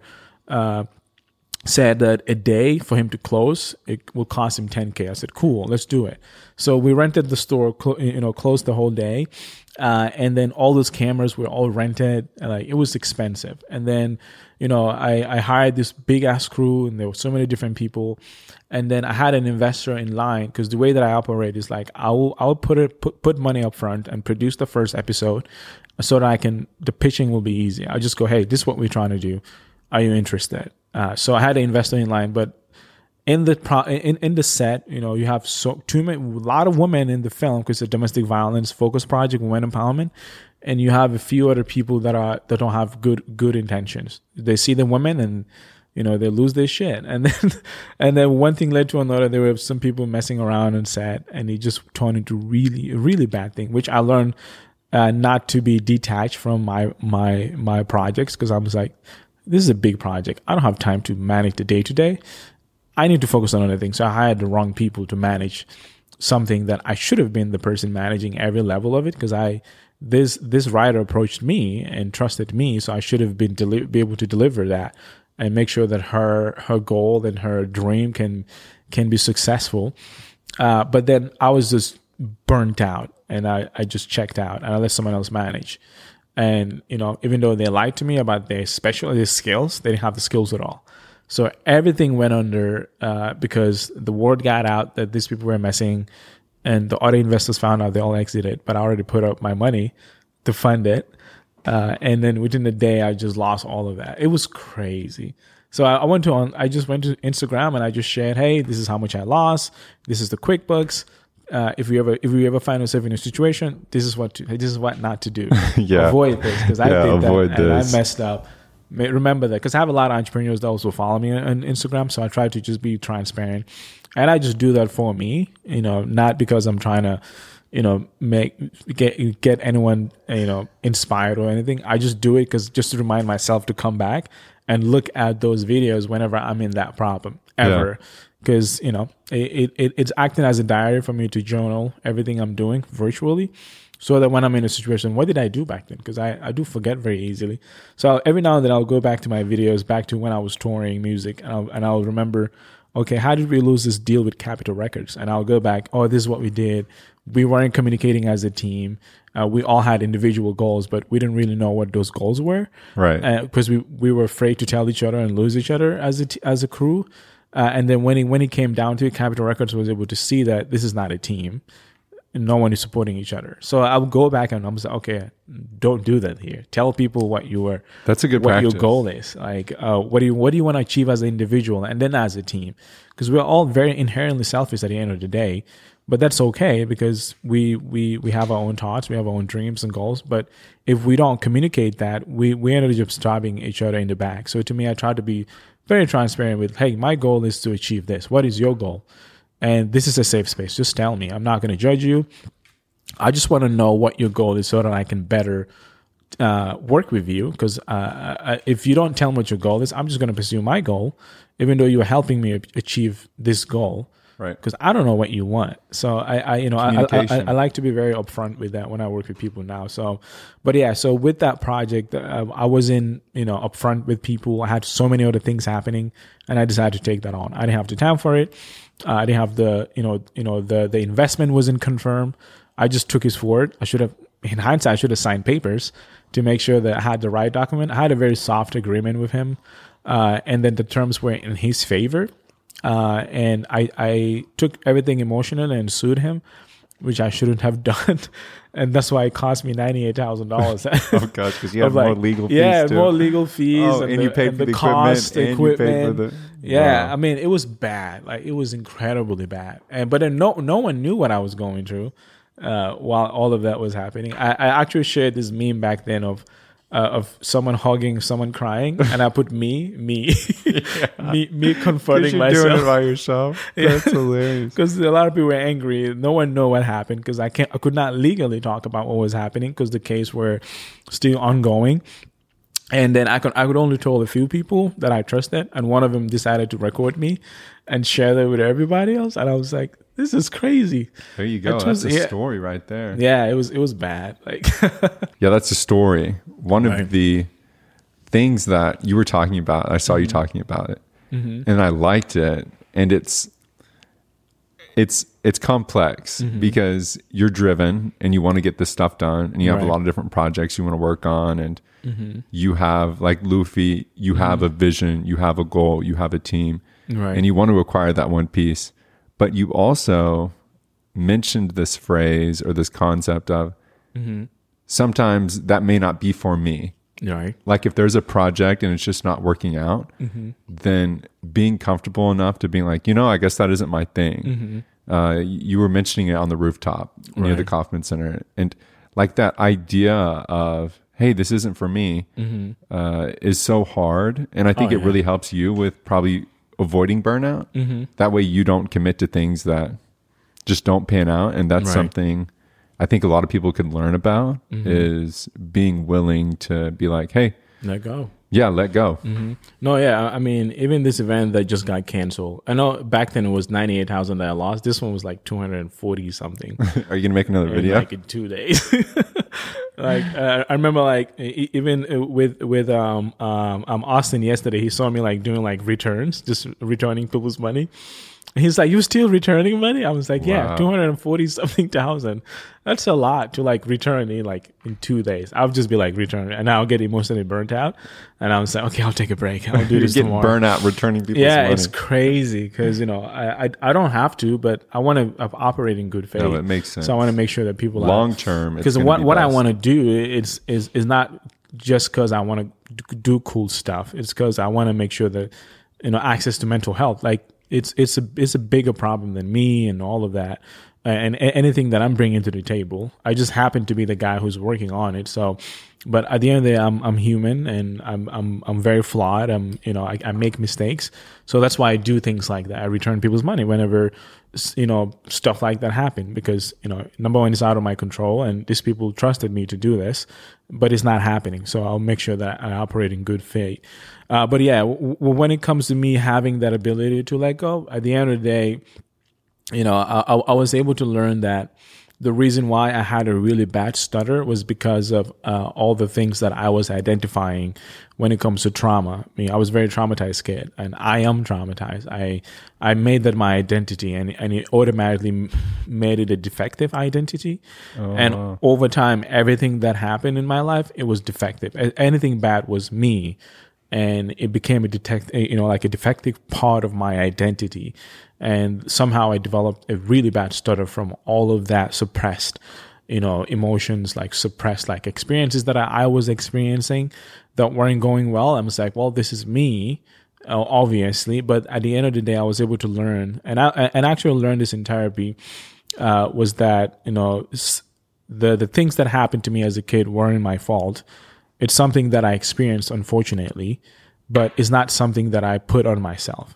I was just in a very bad environment, number one, and I happened to experience really bad people at a very young age, and that impacted my experience to that thing that that we were all doing at the same time.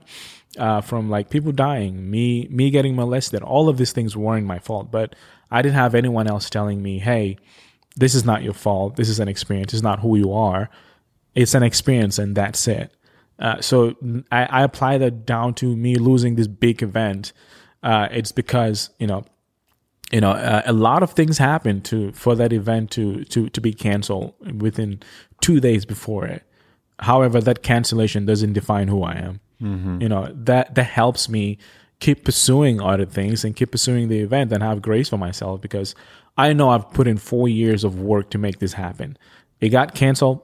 I, you know, there are things bigger than me. There, there are things happening in the cosmos that I have no idea. I'm here today. This whole universe is operating so that we can have this conversation today. What if this? What if whatever is is maintaining gravity just said, all right, I'm tired, and drop us? We're like we're done. So it's it uh, all these little things that I, I genuinely believe the things that I do is is adding to that you know perfect operating system and me having a, a tech background you know uh, i see computers as something that that that they think they have free will but at the end of the day we can pick the computer and drop it and the computer is gone uh, you know, I, I apply the whole universe, but the computer will do its thing. Right now, our phones are communicating, whether we like it or not. We, everything is syncing because they have free will. They think they have free will, but they do have free will in their own box and and the networks that we've built as humans and make sure the computers are all connecting. Um, like the Bluetooth system, we can airdrop stuff. Like right now, our phones are talking, whether we like it or not. Is the same thing with us. We have that free will as human beings uh, to like, you know, either you know do X or do Y. So to me, whenever I am I, I am doing anything, I make sure that me as an individual, I'm not attached to that. And if it doesn't work, I'm just like, well, I may have lost six figures, but I'll uh, I'll walk away with that experience that I've learned. It was a great experience. I met someone like Angela. She changed my whole in, like email game. Like she is one of the best communications person I've ever worked with. Josh Damb is phenomenal event coordinator, amazing, meticulous guy. And throughout the whole process, I've never seen him stress. And I was like, how do you maintain uh, such a high stress environment project and be so graceful no matter what it is he, he always had the best things to say. So i met all of these individuals you know i've met the whole Kauffman team. They were amazing the way they deliver was in a whole different level and i was learning from all of that. Now i'm, I'm taking all of those experience and applying to something else.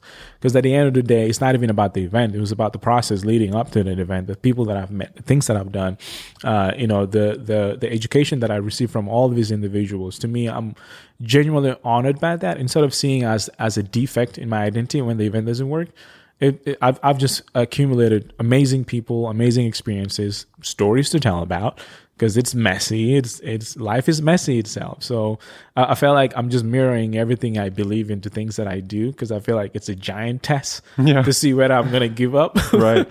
it's like okay, he, you know, like down to me talking about mental health. You know, my my friend back then James got killed while I was talking about gun violence and like like and also talking about like veterans and stuff. And out of nowhere, it was a freak accident. Someone shot him and killed him. And then I was like, what the heck, man? Whoever is up there, you need to chill. I'm tired. Right. Because like anything I talk about, because lately I've been talking about loss, I've been talking about identity, and then this event dropped.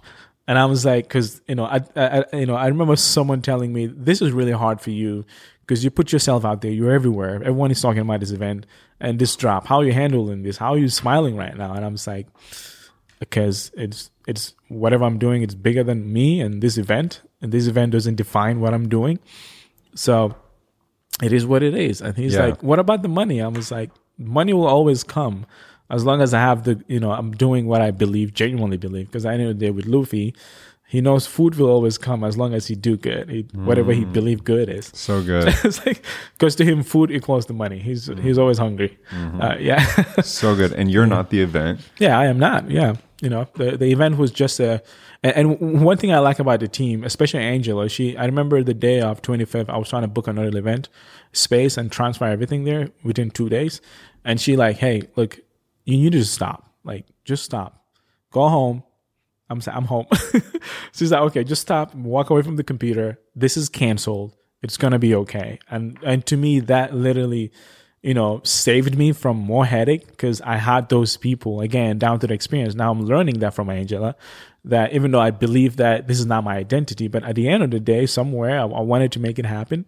But I had the right people around me to remind me, hey, this is not an identity. Just walk away from it. It's okay. Everything is going to be okay. And to me, that like reaffirmed everything in the midst of chaos.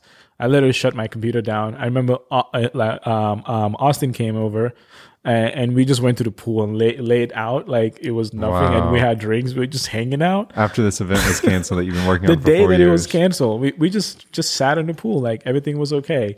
That's and then incredible. you know we just hung out and like one of our other friends came in paul you know he's he's like on crutches and then humble me and just see him, you know, coming over with the pain. Right. right and I'm just like, I have really good people around me. I need to chill. This is this is not the end of the world. And then that kind of helped me just identify, all right, this is an event. That's what it is. And you are here trying to make it happen. It's not happening. Cool. Let's figure out how to move on. Yeah. Uh, and because that reframes you know, everything. No, it does because you know, you know, the the things that we're working on, we have no idea whether they're even real or we just believe in them and it's happening. Uh, but at the end of the day, it's like, what is the things that we've been working on? Like, who gives us the right to work on them? Just a thought pops in our head or something that we've experienced a long time ago and we want to accomplish it. Like, but what is good? Like, down to it. So, you know, um, uh, to me, I define good as something that benefits uh, a mass of people like even the rebrand of the freedom project you know it's it's down to like physics like e, e equals m uh, you know mc square like mass energy. I'm because i've been learning about so much about energy and frequency and i'm like that's why i felt like the name has to change eventually. Maybe next 2024 i'm thinking about changing it to like like a mixture of energy and like protons uh, because if you bring those two together uh, it it's it's it's so ingrained in, in who we are as humans because that's who we are. Energy and like protons and hydrogens and all these other elements is in us uh, to like, and it's so similar to the universe. Uh, and maybe this came from a place of pain. I was just in my room just thinking about human behavior and then I, I just remembered back in college, I was working on the E equals to MC square back in chemistry. Uh, and I went into my bathroom and I started writing the, the, the, the actual, well, like, like, Einstein. Yeah. Like I like wrote the whole like equation and I came down to calling the freedom project like infinity, but infinity, I N P H to, oh, to, wow. to like signify protons. So infinity instead of the regular infinity spelling Fi, but it's P H I in the middle. So that, that's going to be the new rebrand for Freedom Project. Next oh, year. we get the exclusive. I know. I, haven't peek. even shared this. It's literally on my window, that, in my uh, like bathroom mirror. Wow. I haven't even because I'm like because I feel like the Freedom Project was good when I started it. People needed that reminder that freedom is the toxic version of what we what we experience every day now. Um, but I needed that. But now that I'm growing, I, I, I need to humble myself and instead of calling people out, infinity just ties the whole thing together. Like where, hey, okay, a young Abraham needed this to call people out, but now I'm I'm I'm approaching even more people. I'm approaching bigger stages. I need to hum. I need, I need to have the space of love that I've been a book I'm writing about for so long, uh, and create that space for people to come in and understand that w- when it comes to whole health, you know we we we need we need like an infinite energy in order to achieve that uh, but as a community so that's the whole equation that i came down to right. for like for like infinity to be the new rebrand for freedom project so i'm excited because i know Mm-hmm. You thought about Freedom Project for a while, and you have the logo. And I remember seeing mm-hmm. that logo with the key and everything. Yeah, I was like, "Whoa!" I know that was so cool. So I, I, can be very deep with logos because the F, FB just represent human, and the key is the the key is literally you. So you just cool. need to access it and open your own freedom. so I'm excited for to see that infinity. Okay, I'm mm-hmm. gonna do a rapid fire round with you real quick, mm-hmm. and then you have a final message. Cool. Okay. Mm-hmm. All right. So, question number one: What's something you wish more people knew about you? So one thing that people assume is like I am this very serious guy, but I'm not at all. Right. Like people that know me know how goofy I am. Mm-hmm. I watch One Piece as my entertainment. So uh, something that my son experienced all the time. Like I. Uh, I remember Jose Antonio telling me, "You're a different person when your son is here." Mm-hmm. Like, what the heck? Because it's like I wear many hats, so I, I can just take that off and put that on depending on the situation. Uh, but that doesn't mean I'm changing who I am. It's just in in that moment, in that you know space that I'm currently in. I'll, I'll try to meet that frequency because at the end of the day, frequency uh, you know, eh, you know, us as human beings, we're all gravitating at the same like frequency. That that's why we usually have really great conversations. Usually because we're vibing at the same level. So to me, what whatever I do, I try to approach uh, approach this space based off of what the frequency is. Uh, with my son, I'm like really weird. I I, even, I I talk to him like I don't even know how to talk. Yeah. Like if you see me with, with my It's five funny year the way we old, do that. like whenever he talks normal, I'm just like, no, we don't talk normal. I was like, don't complete your sentences. His mom is like, he has to learn how to talk. You have to stop. I was like, no, it's fine, man. He's a kid. You're going on podcasts, doing all this stuff, and then with him, you're just talking. Oh funny. yeah, I'm just talking super weird. Like you know, he he like um uh calls uh like blueberries like blue blue. Yeah, it's so funny. And now that he knows how to say it, I'm so sad about it. I was like, no, don't. right. It's not Like, a blueberry. it's not a blueberry. Say it the way you say it. Favorite soccer player and why? Oh man, uh, OG Ronaldo. Brazilian Man, Ronaldo. Yeah, Brazilian Ronaldo. Number nine? I, I number nine for the, my forever number nine. I like grew up watching him. My like one of my um, uncles, uh, one of my favorite uncle, always call himself like Luis Nazario Ronaldo, and I because that's his full name. And and I grew up seeing he's a really good soccer player. He's the reason why I got into soccer. My uncle, and he always had number nine, and he always had his jerseys whenever he played. And I'm and and I watched his game. He was phenomenal. It, it like all this Messi. Messi is amazing, but Ronaldo was a different player. I felt like he was a more of a movement player. Everything he did, I defined culture in football. Uh, I call it football because that's how I grew up saying Yeah. it. Uh, but like, so I, I watched him. He's not just about soccer for him. Like, this man could have run f- for president in Brazil and he will win. Like that to me is it's it's a whole level of like achievement uh, that. But at the end, of the day, he's so humble. You see him, he's just like you know, yeah, man, how are you doing? That's how he talk. Yeah. You It's know? funny talking Yeah. to soccer players. Oftentimes they'll talk about Brazilian Ronaldo, but then outside it's Messi, Ronaldo, Mm-hmm. Yeah, Ronaldinho, Pele. You know, yeah. I mean, Pele too is is up there for me. Uh-huh. Uh, but to me, I I more relate to Ronaldo, Luis Nazario de Lima Ronaldo. Uh, he, he's the only soccer player that I genuinely look up to. Like I've met some really big name people and I never react, but I feel like if I ever meet Ronaldo, I'll probably pass out. Uh, like, like I've I've been in some really big name artists or like entertainers, and I'm just like, whatever. Like, Yeah. how can I help you? but number Like- nine, he would boom Yeah. through everybody. man, I love watching strong, highlights. fast, like creative. It's Yes. crazy. Yeah, that, that's why I, I didn't play soccer much in the U.S. because they were more like they draw the whole game, and I'm just like, there's no freedom in this. Like, let, let me freestyle. Like, I grew up watching Ronaldo. Like, That's awesome. Well, yeah. Do you know Musa Barrow? Oh yeah, he's my uh, little cousin. Um, uh, he is playing for Bologna right now. He's he's the one who made it in soccer. You know, Mm-hmm. He's really incredible. good, really good. Gambia. He's he's you know I, I remember back in uh, college, uh, high school in Gambia. The moment we realized he's gonna make it is when because you know back then he would want to play with us. We are like, no, you're young, no. And then he played. I swear to God, his first touch, he was in the middle of the field and kicked and scored. Like it was the most aggressive score I've ever seen, and he did that three times. And we were, all, and mind you, we were like, you know, like pretty pretty high level, and this kid came in, he was dominating the whole field. Wow. I, I, I literally stood there. I was like, damn, right. this is the one that's gonna make it. Like I've worked hard so much, but I, I, I just saw it and I knew that he's gonna make it. Uh, I, I, I like remember he sent me like seventeen thousand dollars, like, and I'm like, wow, this kid really made it. Like, Wow. Yeah. no, yeah, he's he's he's talented. Like watched his he's been scoring goals like crazy. He's an incredible finisher. he can cross with both feet. Oh he yes, can dribble both well. feet, and he and he can jump pretty high. He's and he's physically very strong. Like you know, he's it's tall, right? Really, I mean, he just tall, got. He's, he got tall from uh, nowhere because Uh-huh. his his older brother, uh, uh, you know, Sherry Barrow, SM, super short. The oldest brother, Ching, super short. His mom is super short, and he's just like. Phew. He's long. And I was like, this is not fair, man. But you know what? I'm very happy for him.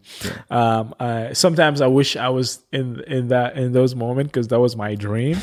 uh, and I'm very competitive. Me too. Uh, and seeing him, and I was like, you know what? It's it's nice. I I, I this is family. It's okay. Yeah. Uh, so, but at the end of the day, deep down, com- like my uh, competitiveness, but I was like, I would have dominated if I was here. I watch him play. I was like, yeah, I know what he's gonna. Do. He's gonna shoot, and he scores, and I was like, yep, I noticed. Yeah. But but um, it's just me in my living room watching. No one, I was like, no one is here to validate this. It's Um, so funny, especially whenever we really want to make it. Oh, and yeah. We know how long we've trained and how much effort we put in. Yeah. And then someone shows up who completely outclasses everybody. Yeah, and and he didn't actually like he wasn't really into it. He was just naturally gifted. Wow. It was crazy when he played with us because I was like, whoa, like I because I remember uh, at some point you know I had a free kick and I was like trying to like outperform him because I was like. This is my thing.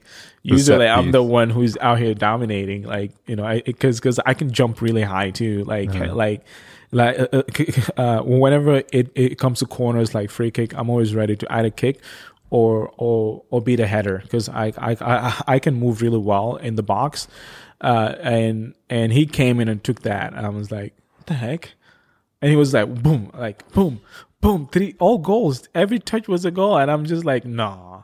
And then I had a free kick, and it was so bad because now I'm like taking Now it it's in your head, Yeah. yeah. it was in my head, and I, and I had a really bad free kick, and I was like, well, uh, at least it's gonna be successful, and uh, it's it's all right. So And you know him. You know Oh, I know. mean? Like I saw him grow up as a kid. Like it was crazy. Uh, you know, I'm at, at least his mom's last name is Cisse. Yeah. Oh, so it's really? cool. Yeah. So his mom is related to to my dad. Wow. Uh, yeah. So super super talented. Right. Okay, rapid fire question number three is if this happens, drop your therapist. Oh. Ooh.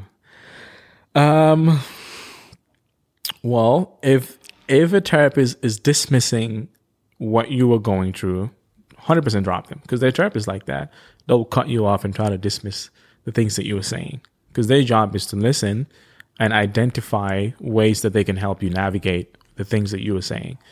However, there are therapists that will dismiss you, and sometimes these are older therapists that have different methods.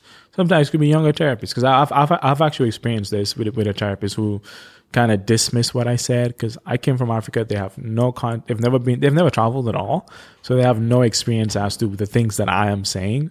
So I, I felt like I was being cut. She was cutting off, cutting me off all the time, and being being very dismissive. Like, well, that's not what was happening. It was Yeah. like, I'm not even finished yet. I'm just at like you know you know the first arc. I haven't talked about Right. arc two or three, and you already cut me off. This so is yes, episode definitely. one. right? Yeah. that's sixteen hundred episodes. So if they're dismissive, drop them. Yeah, definitely, because it doesn't make sense. Your job is to help me understand and validate those, those feelings and help me navigate, Yeah. not just saying, "Well, no, that's not what's happening." Yeah. You don't know. And Yeah. then message Mm-hmm. four, if you had a billboard that was going to be seen by millions of people and you Mm-hmm. put one phrase on it, what would it say? you are not your mental illness. It's not who you are. It's just an experience. Literally, I literally had a billboard that I was going to do that. Like a big bill- billboard just said that.